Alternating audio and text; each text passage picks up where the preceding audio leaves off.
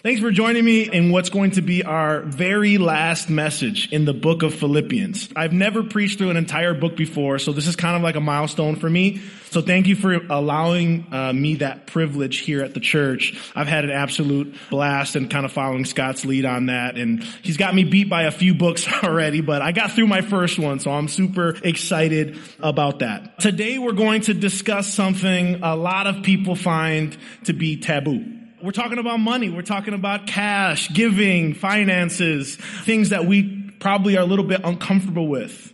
We're talking about what everyone in this room works day in and day out to earn, to acquire more of, to either store up for future use or to use right now to advance yourself in this life on this earth. You can do that in good ways. You can do that in bad ways. You can spend a lot. You can spend a little. You can be super wise or you can just be completely flippant. Either way, we're encountering money. We are all in this relationship with it and we cannot escape it. At every corner of life, you'll find a tie to it. And if we're wanting to live a normal life, right? If we're wanting to live somewhat comfortably in America, if we want to live a life with our own food, with our own drink and shelter, a life that depicts a right to the pursuit of happiness, then money is something that we absolutely need based on that logic. It's something that we absolutely depend on in order to thrive in the United States. It's funny to me though that something so common as money, something so used, as money, something so necessary and studied, and something so desired, is something that we keep really, really hidden. We keep it really, really secret. And here's what I mean. There are lots of people who get uncomfortable with this conversation. It's customary, think about it in your jobs. It's customary to never discuss your wages with another coworker or with people outside. I don't want people knowing what I make and you don't want people knowing what you make. It's customary. In the workplace, it's uh, often a fireable offense to talk about your wages with your coworkers. An even more difficult way, talking to your supervisor about that thing can be extremely uncomfortable. I mean, there's got to be an art to, uh, you know, asking for more money. Not all of us are good at that. In the hiring process, some places are very different. Some places are upfront and they put their pay range right on the job description and others won't discuss it until you're halfway through the interviewing process. What about when you're making big purchases? You buy a new car, a new toy, a new something. You don't want people knowing how much you spent on that. We don't want that judgment. Or let's talk about romantic relationships and marriages. Finances can be such a tough thing to get through. It can be an area of conflict because if one person comes into that relationship with a greater amount of debt, you've got to work through that together. On one end, some of you are problem solving together and you're working through the debt together. You're working hard. You're, you're creating new solutions. You're saving. You're spending time and energy and eventually you'll get to a point of financial security. And on the other end, some of you are just really dysfunctional and you just spend. And we've all been there and that's okay. But with money, we keep those poor spending habits and our poor thoughts about how we're going to use our money. We keep that on the low. We keep that quiet. People don't need to know how much credit card debt I have. People don't need to know what amount is in my bank account or how much I give to the church. Oftentimes our finances are a source of embarrassment for us, whether we don't want people to know how much we give or we don't want to let people know how much we don't give. And for others of us, it's a source of pride. And scripture says that love for this money is a root, a root of all kinds of evil. So no one's sitting here in this room looking at me, Juan, Juan, Juan. What you're preaching on today? That's me. I'm really bad at it. No one in here is doing that. We don't go around life touting I'm bad with money. Everybody here wants to pretend or at least think I've got a handle on my finances. I'll be honest, sometimes I do not. So here's what we can't do if we call ourselves believers. We can't be afraid of the conversations about things that the gospel is built to impact. If we've called ourselves disciples, if we've called ourselves followers of Jesus Christ, if we, if we say we're going to submit our whole entire selves to Jesus, then what we can't do is give him anything less. And folks, that includes your wallet and your purse. We've talked about this before, church. We've gotten really comfortable in America as Christians. We've become accustomed to our own ways of doing things and thinking of things. We get caught up in our church thinking that we're eating spiritual steak, but if we took a snapshot of every aspect of our life, I'd be willing to bet that we're starving in places that we're not aware. And I firmly believe that many of us are spiritually starving when it comes to giving, finances, money, but no one's willing to say that. And it might be understandable, who knows? It might be because in the past you've witnessed some wrongful dealings in the church with their money. Maybe, maybe pastors in the past have spent unwisely or have been a little bit money hungry and after your pocket. Maybe we're just blind to the pride that's going on inside of us. In either case, it doesn't change that we should have open hearts to what the Bible says about our finances. I mean, think about these facts really quick. Of the 29 parables that Jesus talks about, 16 of them somehow involve money. 16 of 29 parables that Jesus himself teaches on, he uses money as an illustration. There are about 500 verses in the New Testament about prayer. There are less than 500 verses on faith. Do you know how many are on money and possessions? Over 2,000. There's an importance placed on this topic that we can't pretend anymore that doesn't exist. We can't continue to run away from what God's intention is for our finances. We cannot run from that. So today I want to give you four principles to focus on. But before we do that, I would love to ask God's blessing on this morning and for our hearts to be open. Can we pray?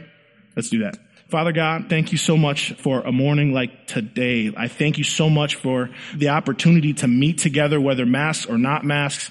And so we thank you for this opportunity to worship you, to hear from your word, to be molded by what you have to say for us. Lord, help us to submit to whatever your word has to say, whether it's this Sunday or next Sunday, God. I pray that you would help us to humble our hearts and allow you to shape us.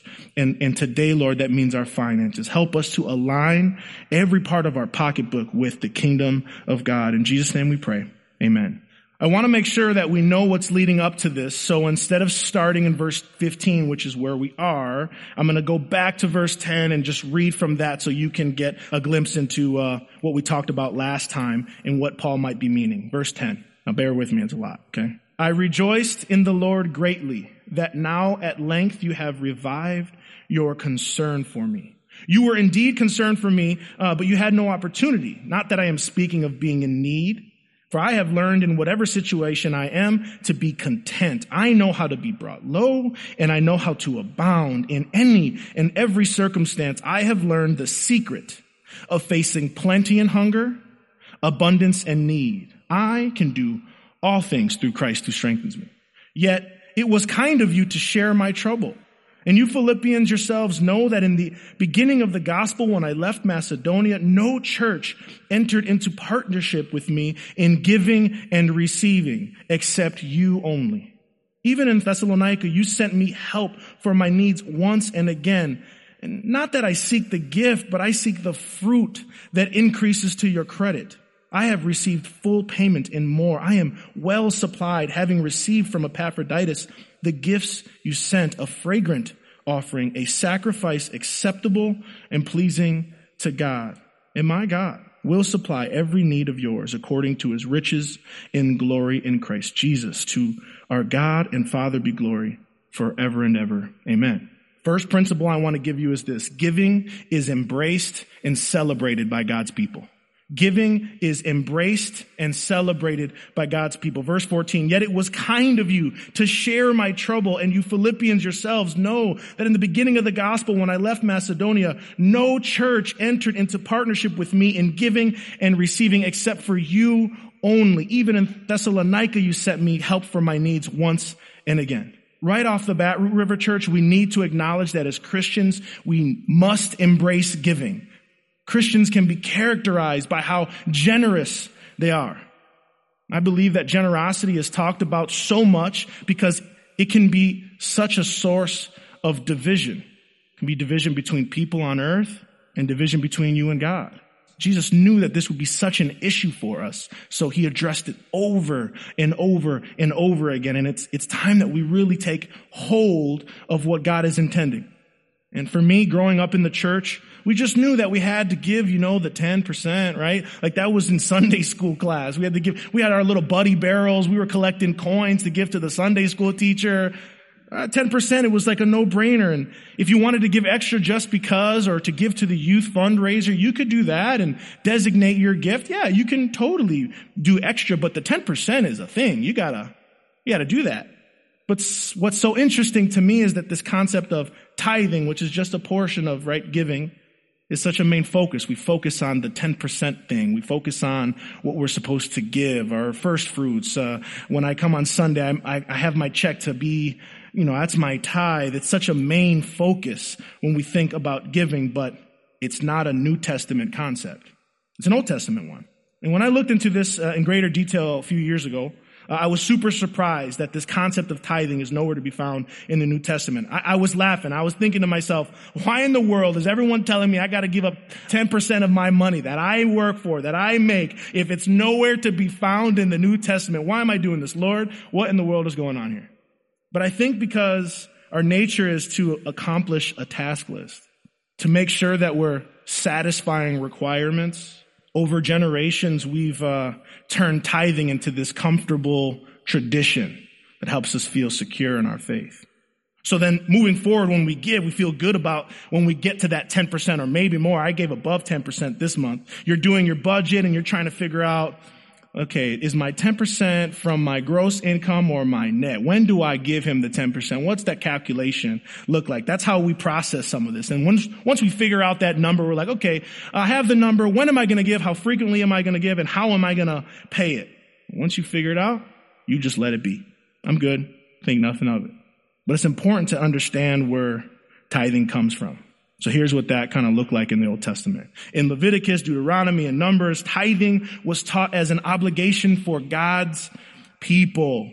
The tithe of God's people didn't have just one tithe of a tenth. It wasn't just a 10%. In fact, there were two, so it was taken twice a year, and on every third year there was a third one. And then on top of that, there was a tax for the temple. So by the time we get through those different types of tithes and taxations, we're looking at closer to 25%.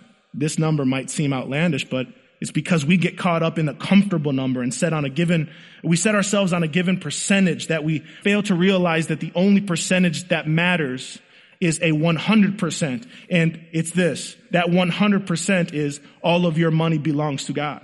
You're not giving God 10% of you, you're giving Him 10% back of what He's given because everything is his. All the riches of the earth are his. Everything in creation is his and he's allowed us to have that here on earth. So when we get fixated on these percentages, we forget in our minds that none of it actually belongs to us. Zero percent is ours. If we approach our finances a little more like that, we can start to flip it on its head and, and let's say we do give that 10, 25%. Our thinking isn't we give 25%, but God let me have 75%. That's just an interesting way to think about it. But I'm going to be honest with you. I'm pretty happy that I don't have to give 25%. I don't necessarily know if I have it in my heart to want to give 25% of my income. If I'm being honest, it would be really hard to let go of 25% of my income. A lot of the things I enjoy and love to do, I would no longer have. When I was reading, I, I thought something else was really cool too. That their tithes went to supporting other groups of the tribes, for example. The Levites had no inheritance. So when the others were taxed, a portion of that taxation would go to the Levites, and that's what they lived off of. If I can pause right there, that we are not doing that. I am not working so you can live. You're going to work and you're going to live on you. And I'm going to work and I'm going to live because of me. You like, we're not, I'm not paying for other people. Like that's our mindset, right? We don't give. We don't sustain others. We sustain our own. But church giving is much more than tithes. Giving is much more than giving percentages. Giving is about the compassion that wells up in your heart, responding to what God has done in your own life, sacrificing for others, activating your faith, realizing that this is not yours for the taking. And lastly, it also tells you a little bit about your spiritual maturity. So I'll ask you, have you embraced giving in your own life? And I don't need answers because that's between you and the Lord. But have you embraced giving? And when I say embraced, it's not the, I give 10% every year, we're good. Have you embraced the compassion that wells up in your heart to give for others? Do your finances reflect your faith? Now, if you're wanting to embrace giving a little more seriously, here's what the New Testament has to say about it. 2 Corinthians 9, 6 through 8, Paul says this. He says, remember this.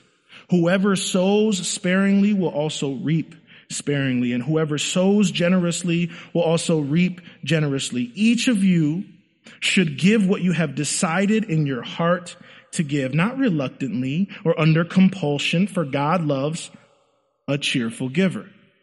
And God is able to bless you abundantly so that in all things, at all times, having all that you need, you will abound in every good work.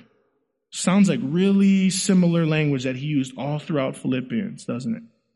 Romans 12 says you should give liberally. Matthew 6 says you should give in secret. Acts 20, that it's more blessed to give than to receive. Matthew 6 again, that when you give, you store up treasures not on earth, but in heaven. Mark 12, that your motivation for it matters more than your amount. Luke 6, give and it'll be given to you. And lastly, in James 1, what we must not forget is that every good and perfect gift is not from us, from above. Church, we have to get this first lesson down. You must embrace giving. There is a side of life that you are missing selfishly. You are missing the blessings and the riches spiritually that come from generosity. Never mind that it's how Christians should be characterized. God's people not only embraced giving, but they also celebrated. So look at Paul, verse 14 again. Yet it was kind of you to share my trouble, and you Philippians yourselves know that in the beginning of the gospel, when I left Macedonia, no church entered into partnership with me in giving and receiving except you only. Even in Thessalonica, you sent me help for my needs once and again. Paul is bragging right now. Paul starts off this thought acknowledging that the Philippians have witnessed how broke Paul was from the very first time he came up here on this stage to preach the gospel to them. They saw him, how poor he was, how he had nothing from the very beginning, yet he preached that gospel to them regardless. And he's bragging because they're one of the only churches to have supported him, not only in his ministry to them, but when he went to other churches. It's important to note that not all the churches Paul started were good givers. They weren't. But the Philippians, the Philippians were faithful. They were his day one family right there. They were the ones that wherever he went, they were sending care packages. Wouldn't it be great, Root River Church, if that's how our church was known?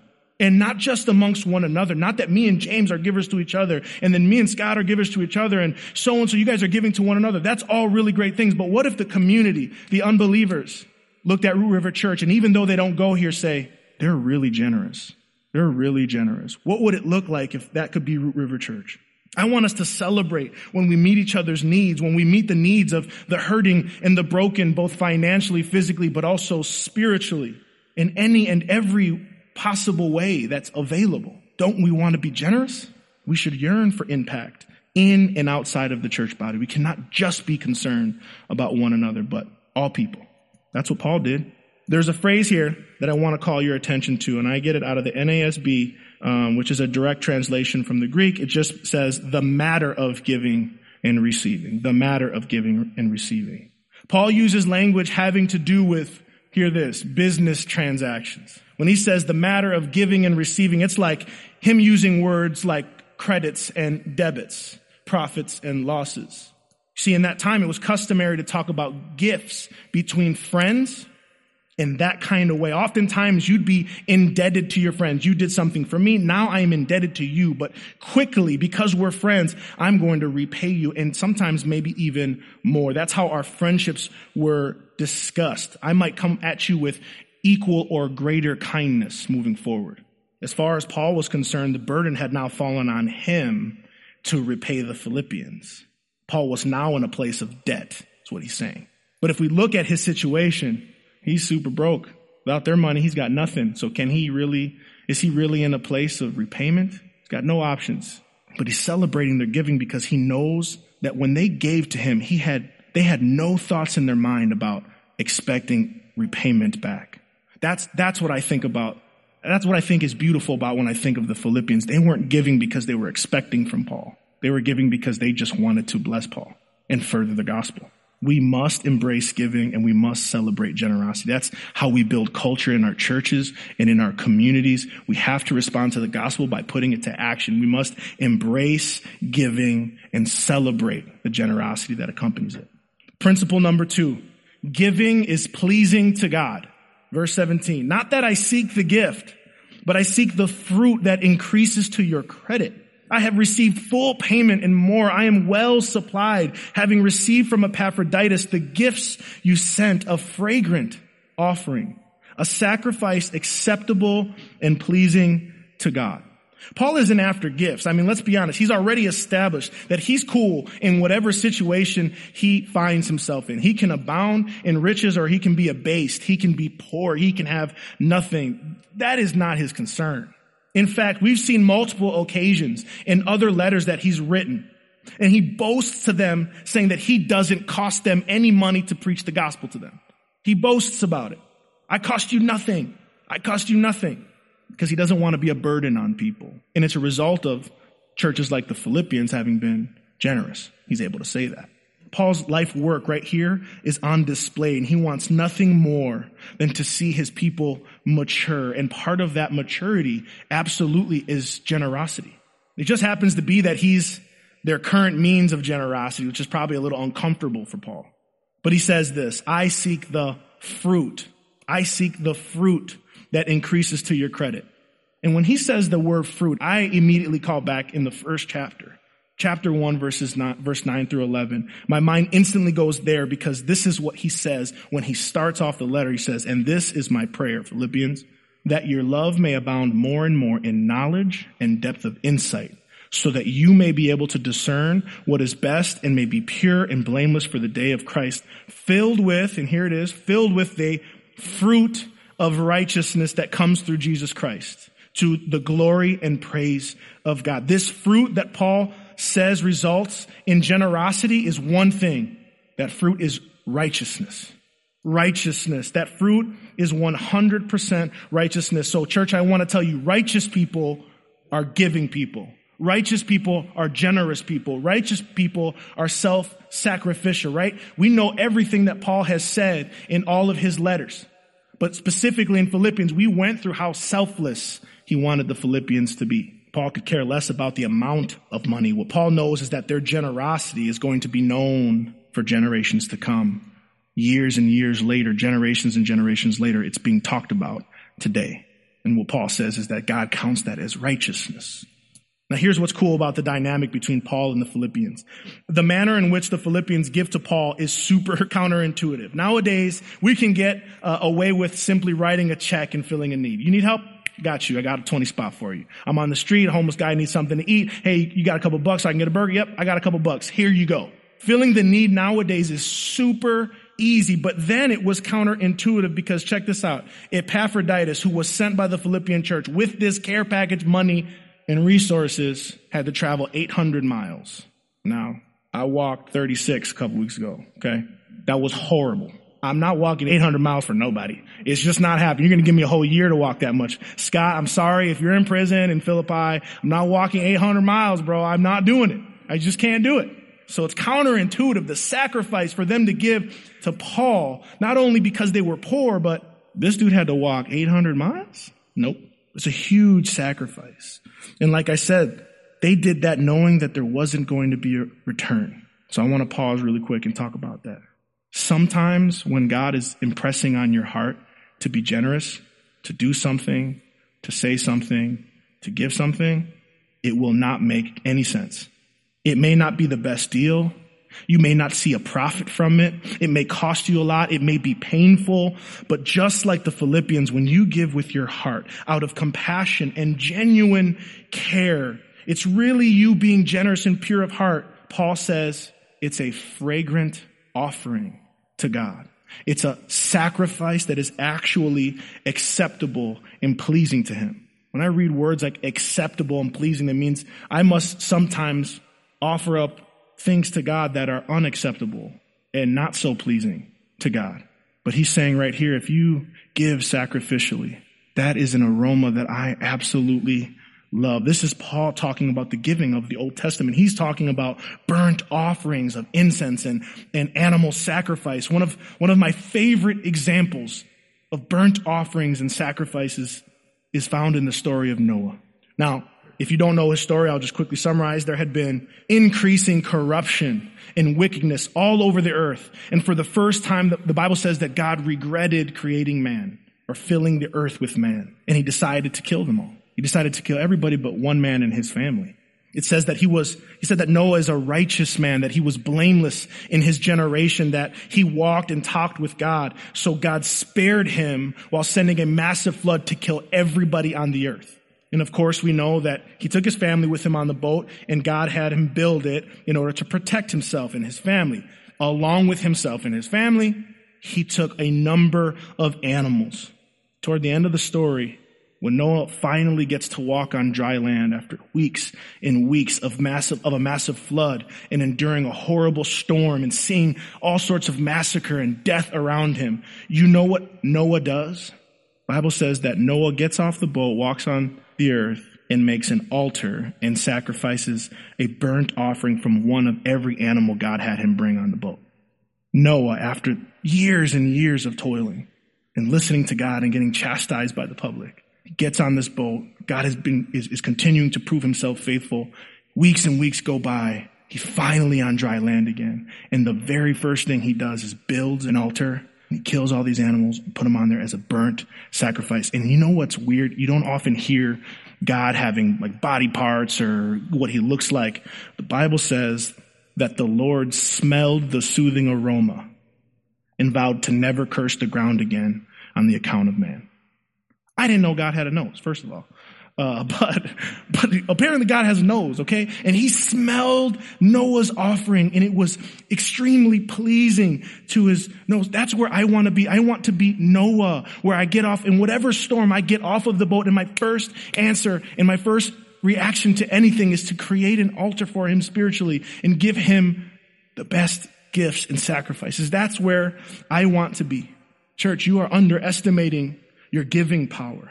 You're not aware of how far your giving really could go. You may think it stops to keep this church up or it stops with the need you meet in a person, but you don't know how far that goes down the road. We're talking about this generations and generations later. That is already an effect and fruit of the Philippians righteousness. So imagine if we had a bunch of churches like the Philippians, how much longer and how much stronger the church would be. God is so pleased with us when we show even an inkling of his son, Jesus Christ, to people. So number two is giving is pleasing to God. It absolutely is pleasing to God. Number three, principle number three is giving is rewarded in heaven. Giving is rewarded in heaven. Verse 19, and my God will supply every need of yours according to his riches in glory in Christ Jesus. To our God and Father be glory forever and ever. Amen. And here's what I find fascinating about this piece right here, because in a time where Paul has no solution in his own body and his own mind and his own resources to offer repayment, in a time where he might be embarrassed socially because he's indebted to his friends and cannot pay them back, he knows one thing and it's this, that God is going to step in and redeem him through the Holy Spirit. 100% what Paul is saying is, yeah, I'm not going to be able to repay you, but you know what? There's a God whose riches are greater than yours. There's a God whose riches is greater than your minds could ever understand. And you know what? He's going to repay you. And if I can correct myself, he doesn't say a God. He says, my God. My God is going to repay you. I love that because Paul at every level in all of his letters always draws us back to intimacy with him. My God. When you give, your return won't always be on earth. What scripture is not saying is that you give money so you can get money. What scripture is not saying is if I give to you, God's gonna pour piles of gold and silver and rubies and jewels next to me. That's, that's not what that is. We don't give so I can get more money. You, you may get more money at times. God may pour out financial gain on your behalf, but understand that your return is found in the kingdom of heaven. And if that's not something you've learned yet, then that's what this is all about. I'm going to repeat the verse. And my God will supply every need of yours according to his riches in glory in Christ Jesus. To our God and Father be glory forever and ever. Amen. Paul was indebted to the Philippians and he knew he wasn't going to pay them back, but he wanted to teach the Philippians the way you're giving to me, continue to give that way because when people can't give back to you, that's fine. You're not doing it for them. You're doing it for God. Now, some of us are in deep struggles financially. Some of us have immense debt and it's painful and it, it aches at you. You have a family to raise and you're trying to escape these burdens that you found yourself underneath and it's difficult. Your, your income isn't high, so you can't really pay off as much as you would have hoped and you feel like it's something towering over you. You may have been through some tough times. You may have encountered some hospital bills. All sorts of bills are racking up. And others of you might be feeling like, okay, I'm supposed to give, but I don't have anything. You don't have, what do you do if you don't have anything? I want to encourage you, one, that it's going to be okay. God will take care of you. It's all over scripture. Your needs will be met, period. What, what the Bible is not saying is, oh, if you have no money, you don't get the riches that come with generosity. No, you can be generous and be broke. In my last sermon, I used this passage, and I'm going to use it again because I think it's a really good picture of Christ's love for us and what it looks like to give when you have nothing. Mark 12, 41 through 44. Jesus sat down opposite the place where the offerings were put and watched the crowd putting their money into the temple treasury.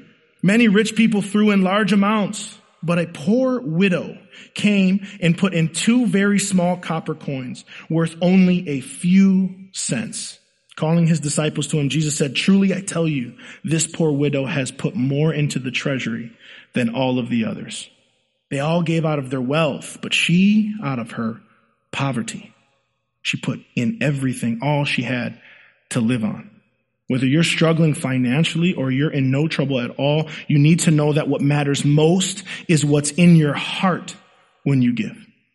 And it doesn't matter how much you have to give. It matters why you, you give. And I'm encouraged by this in 2 Corinthians 8:12 he says, "For if the willingness is there, if the willingness is there, the gift is acceptable according to what one has, not according to what one does not have." You can have nothing and be the most generous person on the planet. There's ways to give. There's ways to love. There's ways to show mercy. And it's not just financials. Your giving is rewarded in heaven. Last principle, principle number four. Giving grows the family. Giving grows the family. This is how Paul ends his letter to the Philippian church. Verse 21, greet every saint in Christ Jesus. The brothers who are with me greet you. All the saints greet you, especially those of Caesar's household. The grace of the Lord Jesus Christ be with your spirit. Paul says this last piece, he shares this last piece of information as a way to say, look, even as I write you goodbye in my letter, the very people that are benefiting from your gift to me that allows me to preach the gospel in this city, from your generosity, they want you to know who they are. They want you to acknowledge that there is fruit from your generosity. They want to be recognized not for their own sake, but so that other believers can see what's going on here. Paul says, especially those in Caesar's household. Think about who those are. When Paul was in prison, he was chained to guards. He was exposed to the slaves and the dependents of Nero who had probably no intention of talking to Paul at all, but over time, Paul's generosity of spirit and of his words and of his mercy, grace, and love, everything that encompasses Jesus Christ. He was so generous with how much Jesus he gave them. They had been converted, even though he was a prisoner, attached to them in chains in the palace. I feel like this is unthinkable. You do not hear of that now. Going to prison, going to prison and sharing the gospel there and everybody's getting saved. That's just not a, it's not a thing.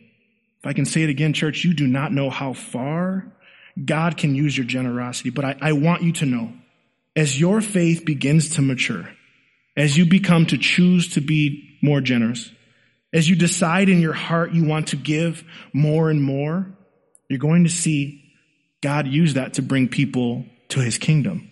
And it may be by way of coming to Root River Church or another church. It may be you and that person in the living room. You have no idea how your generosity can absolutely impact your community. People will find themselves out of the gates of hell and into the gates of eternity with Jesus Christ. And that will be to your credit, Paul says, because of your generosity. Our goal is to show people Jesus in the best way and something that society has such a high value on like money can really be an issue for many people. We cannot let something like money get in the way of us being able to show people Jesus' love. We cannot allow something like money to get in the way of our generosity because people see money a certain way. And if we're the church, we see it in a kingdom way. And so there's going to be a contrast, but the contrast should show benefits. It should be a blessing. People should see it differently and say, that's different. That, maybe that's weird. Like what is going on there? and they'll ask questions. In the youth group uh, this fall, I decided that our, we're going to come up with a theme for this fall. And the theme for this fall is essentials. At the end of the day, Root River Church, I believe there is a plan out there for each of our lives. And as believers, we're probably not where we need to be. And this is what I mean. There's a better version of you out there. I believe that. There is a stronger believer version of you out there. There is a better relationship version of you out there. And it's for you to take hold of. And so I was telling the students that this fall, I'm going to dedicate myself to giving them the essentials for a better life and essentials for having a better relationship with Jesus Christ because it's out there. We just need to take hold of it. So I want to say that to you as well. The, the gospel message, River Church, the gospel message of Jesus Christ is built to encounter all things, every single thing. It embraces every person. It embraces every being, every system, every social construct or custom, every friendship, and it takes all of those things and it reshapes it. It gives it purpose. Jesus gives you new purpose. He gives you new ways to do life, new ways to be generous. Every aspect of life that you can think of, Jesus Christ can impact it and reshape it. You have to push that forward, not just for your benefit, but for the people in our community and our churches. And this morning, that includes your wallet and your purse. If that's something you can't come to terms with yet, that's okay. But I do want to end with this. It's in Romans 12. And I always like to find pictures of, or word pictures of, how I'm feeling on the inside, how I want to attack my faith, how I want to press forward and be selfless. And this is what Paul says. Therefore, I urge you, brothers and sisters, in view of God's mercy, to offer your bodies as a living sacrifice, holy and pleasing to God. This is your true and proper worship. We worship God when we give, period. Let's pray. Father God, thank you for today. I thank you for your love, your mercy, and your grace. Lord, we know that there are things in our life, in our lives that we are holding from you and would be silly to say that that's not true, but Lord, you know it's true. You've searched our hearts and you know that there are things that we're holding on to and we want to repent of that, God. There are things in our lives that we are not allowing you to shape and mold, God. And, uh, and for a lot of us, that's finances, God. Each of us has a decision to make on how generous we're going to be day in and day out. Each of us will decide how much of our money we will give to you and how much of our money we will keep in between us, God. And so I'm praying right now, Lord, for those of us who have been wrestling with finances or giving or tithing, whatever it may be, God, that you first and foremost breed generosity in this church. That they would see the results and the fruit of being generous to people and that it would empower them and, and that they could see the Jesus in all of that and they would get excited to give more, that they would, they would try to outgive one another, that they would be known in the Franklin community as the church that are givers, that are generous, that are, that are powerful with their finances, God. Lord, help us to open our hearts to the message that you have for us. Help us to not allow things to get in the way of what you have called us to do. In Jesus' name I pray. Amen.